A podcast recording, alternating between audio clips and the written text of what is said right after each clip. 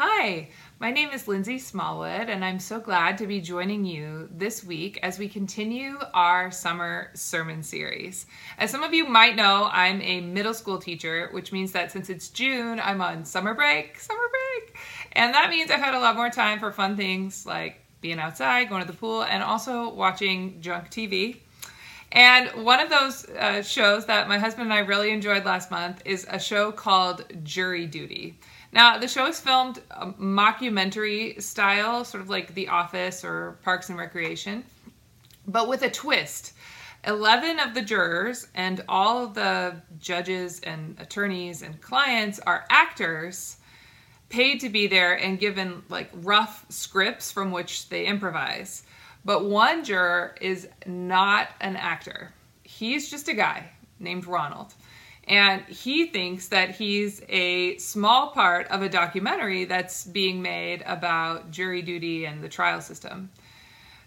The magic of the show comes in watching how Ronald, who's this average guy, he's not a hero, he doesn't think he's the main character. And we see how he holds up against the chaos and the forced awkwardness and the induced hilarity that the actors are trying to spin all around him. Our sermon series this morning is a taste of that same idea. We're looking at big events and important stories in the Bible this summer, but instead of retelling the more familiar pieces or focusing on the well known heroes of the Bible, we're zooming in on the minor players, the people whose stories may or may not be as familiar to us. These are people who definitely didn't think that they were main characters. They're mothers, and brothers, midwives and slaves, shepherds and refugees. This spring, as a church, we talked a lot about being the family of God. And as we come together over the next few weeks to uh, think about some of these stories, I hope that uh, it will feel like being drawn into a family story. I don't know if you've ever had the experience where after a holiday meal, maybe one of the uncles teases your grandmother about some event in the past. And then grandma raises her finger and says no that's not how it was and begins to tell her own version of the story. And everybody around the table sort of leans in to learn a bit more about their beloved ones. And you gathered here are god's beloved family. And as a community who gathers around a sacred book these stories that we're going to be telling are your stories. These are your biblical ancestors. And so join me this morning as we begin by uh, turning in the book of Exodus, starting in chapter 1. Now Joseph and his brothers and all that generation died, but the Israelites were exceedingly fruitful. They multiplied greatly and increased in numbers and became so numerous that the land was filled with them. Then a new king, to whom Joseph meant nothing, came to power in Egypt. Look, he said to his people, the Israelites have become far too numerous for us. Come, we must deal shrewdly with them, or they will become even more numerous. And if war breaks out, we will join our enemies, fight against us, and leave the country. So they put slave masters over them to oppress them with forced labor, and they built Pithom and Ramses as store cities for Pharaoh. But the more they were oppressed, the more they multiplied and spread, so that the Egyptians came to dread the Israelites and worked them ruthlessly. They made their lives bitter with harsh labor in brick and mortar and with all kinds of work in the fields. In all their harsh labor, the Egyptians worked them ruthlessly.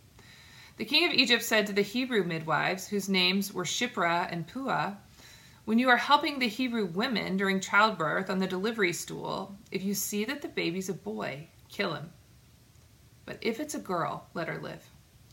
The midwives, however, feared God and did not do what the king of Egypt had told them to do. They let the boys live. Then the king of Egypt summoned the midwives and asked them, Why have you done this? Why have you let the boys live?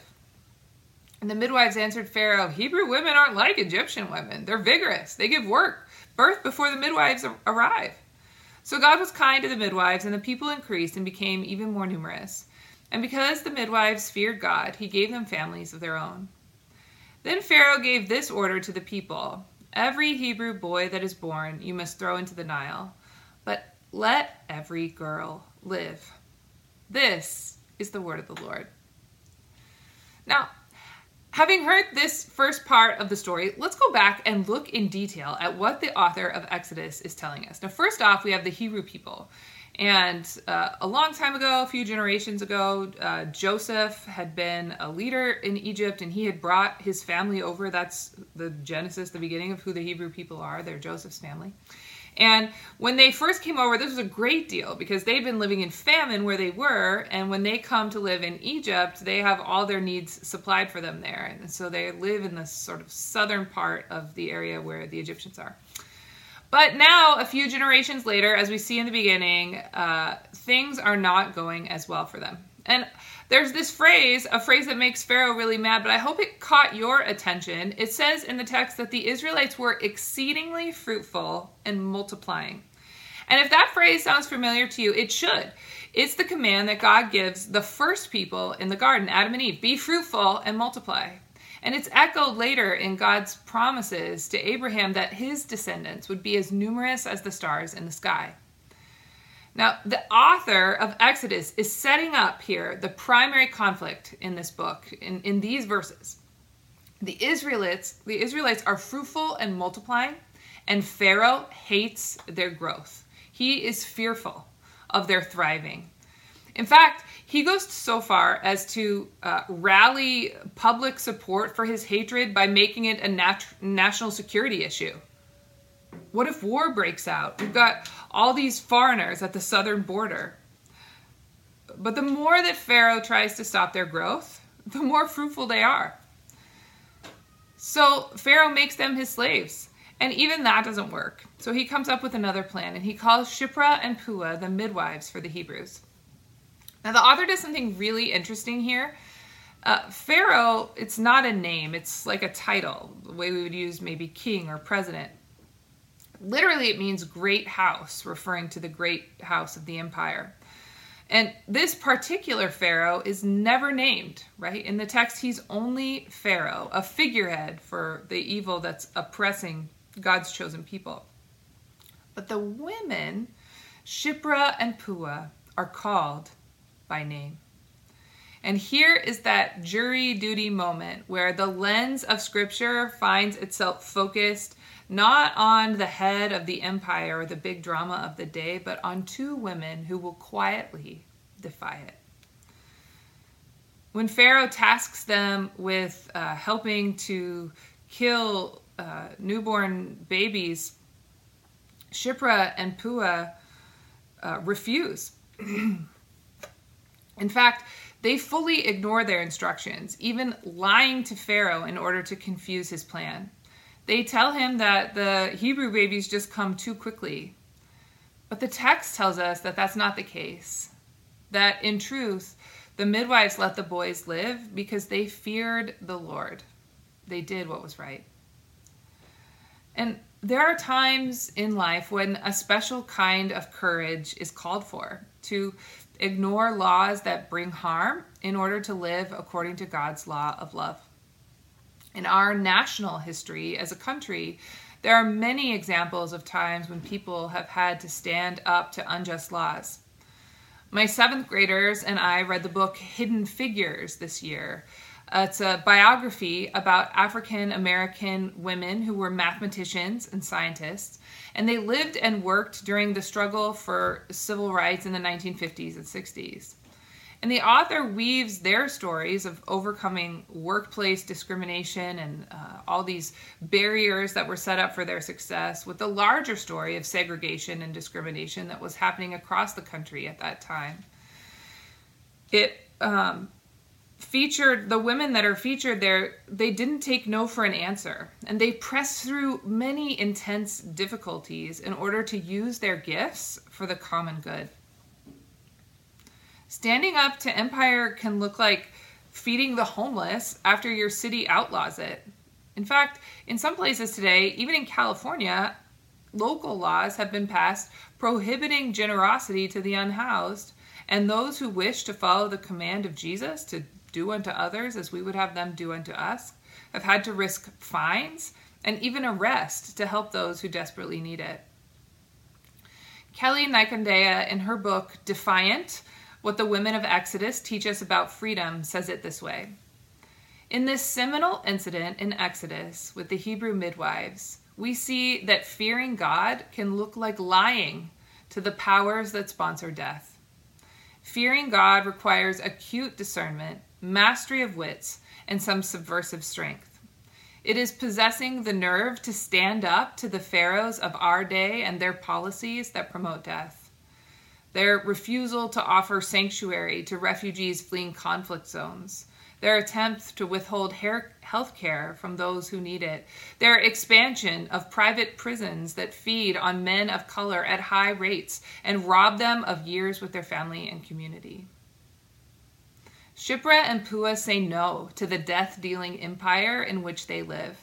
And scripture tells us that because they feared God and did what was right, God gave them families of their own. Frustrated, Pharaoh then enlists the entire society in his genocidal plan. If the midwives won't do it, all Egyptians then are told to drown the Hebrew baby boys in the Nile. And it is just as that edict goes out that a particular baby boy is born. The story continues in Exodus 2. Now, a man of the tribe of Levi married a Levite woman, and she became pregnant and gave birth to a son. And when she saw that he was a fine child, she hid him for three months. But when she could hide him no longer, she got a papyrus basket for him and coated it with tar and pitch. She placed the child in it and put it among the reeds along the bank of the Nile. His sister stood at a distance to see what would happen to him. Then Pharaoh's daughter went to the Nile to bathe, and her attendants were walking along the river bank. She saw the basket among the reeds and sent her female slave to get it. She opened it and saw the baby. He was crying and she felt sorry for him. This is one of the Hebrew babies, she said. And then his sister asked Pharaoh's daughter, Shall I go and get one of the Hebrew women to nurse the baby for you? Yes, go, she answered. So the girl went and got the baby's mother. And Pharaoh's daughter said to her, Take this baby, nurse him for me, and I'll pay you. So the woman took the baby and nursed him. And when the child grew older, she took him to Pharaoh's daughter, and he became her son. And she named him Moses, saying, I drew him out of the water. A baby boy is born into a world where baby boys are being drowned in the river. His mother, who the text later tells us is named Jochebed, hides him for three months. And if you've ever had a newborn, you know that's no small thing to keep them quiet and out of sight. But what else she, could she do? She's his mother. That baby is all of her love and heart wrapped up in tiny blankets. And then finally, when he gets too big and she has no choice, she puts him in the river. But not to drown him. She takes her beloved little baby and tucks him into a waterproof basket and hopes. Jochebed does absolutely everything she can do, and then she has to step back and hope. Her daughter watches all of this. Miriam, the author of Exodus, later gives us her name. Miriam sees the slow motion tragedy that's unfolding, but she doesn't stop paying attention. She stays present to the tragedy. She's ready to intervene. Miriam waits and watches and wonders what will happen to her baby brother. And it's here that we meet Pharaoh's daughter. The author of Exodus tells us that she has compassion on the crying baby and draws him out of the water. And that Miriam, still watching, offers to take the baby and care for it, and the princess agrees. This daughter of immense privilege, who was commanded by her own father to kill this child, who could have just ignored that baby in apathy, instead decides to intervene to act on the baby's behalf. And not only that, but to name him and support him and give him every privilege that she herself enjoyed. You know, as we tell these stories, it's a bit ironic that Pharaoh, in trying to protect his empire, commanded the death of all the baby boys. But he wasn't worried about the little girls. He said they could live. But at every turn, it's the women in the story that thwart his evil intentions. Now, of course, the main character of the Exodus story, the foil for Pharaoh's wickedness, is going to be this baby, Moses. It's Moses who will speak for the people living as slaves under Pharaoh's harsh rule. It's Moses who will demand their freedom from Pharaoh. And it's Moses who will lead them out of slavery in Egypt through the parted waters of the Red Sea. But without Shiphrah and Puah's defiance, Moses would have been strangled. Without Jochebed's tender care, he would have been taken and killed. Without Miriam's watchful eye, he would have been lost. And without the daughter of Pharaoh's intervention, Moses would have been forgotten. Each of these women play a role, the deliverers of the deliverer.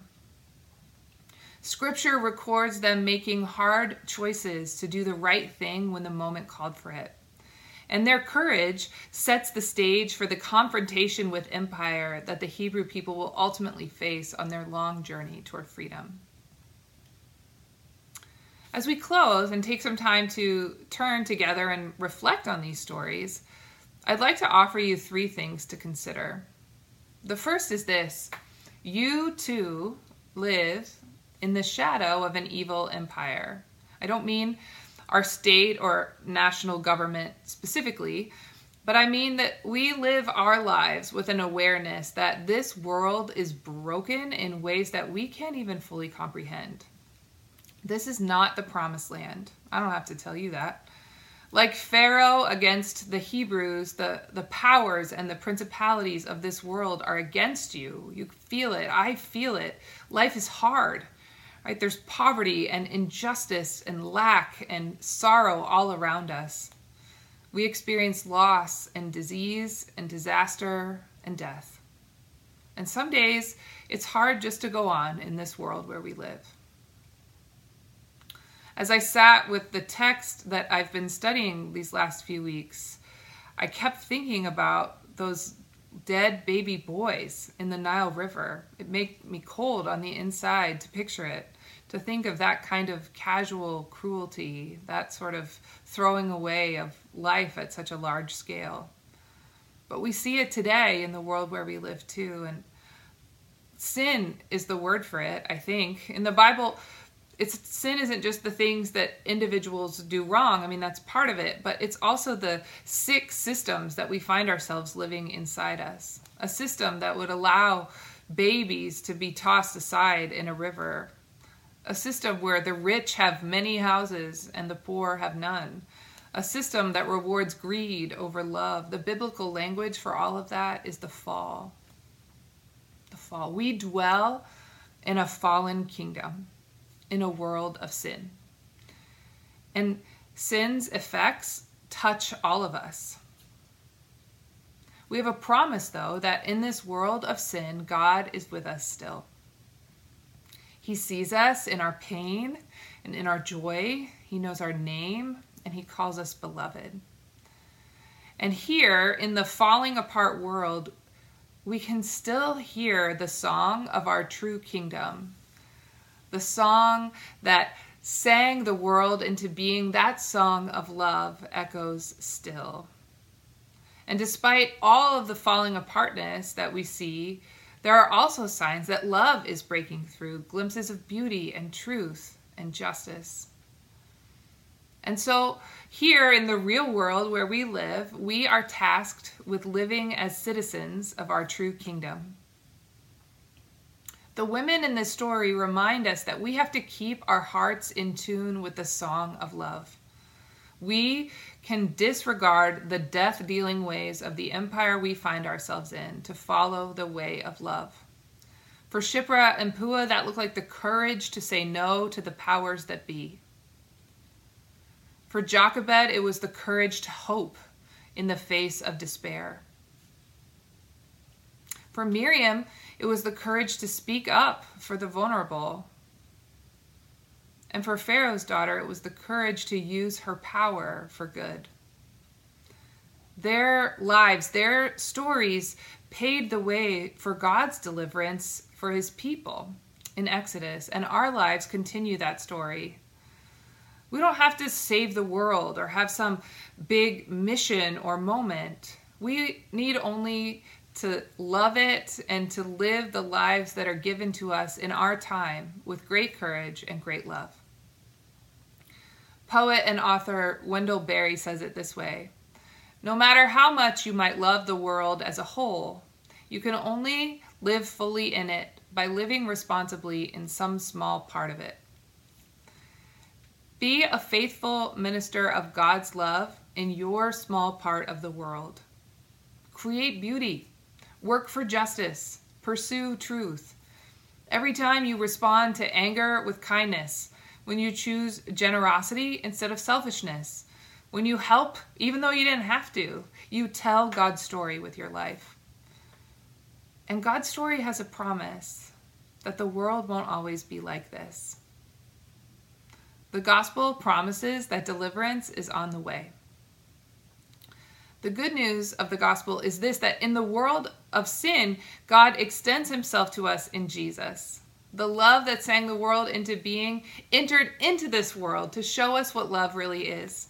Jesus lived as one of us. He walked among us. He showed us what love is like. And when he refused to bow to the empire of his day, they executed him but God raised him from the dead to life again.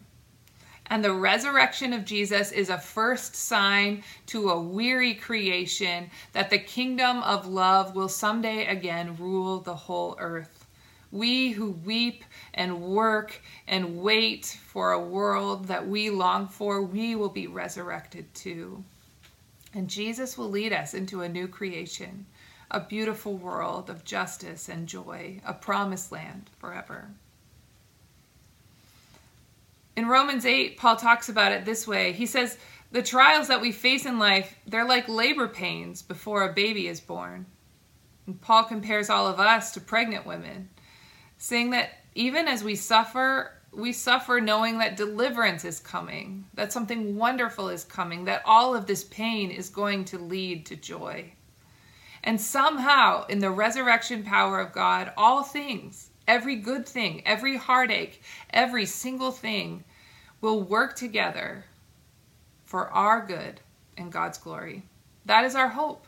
Deliverance is coming. And while we wait, we take courage, knowing that we are part of a long line of people who have learned how to love in the shadow of a fallen empire. In just a moment, you'll see some questions on your screen, and I encourage you, whether you're alone this morning and you want to uh, consider these in the quietness of your heart, or whether there's a small group or a friend that you could spend some time talking with these about. But take some time to reflect on these stories, to reflect on the reminder that in a world that's falling apart, we have an unending kingdom of love that will last forever.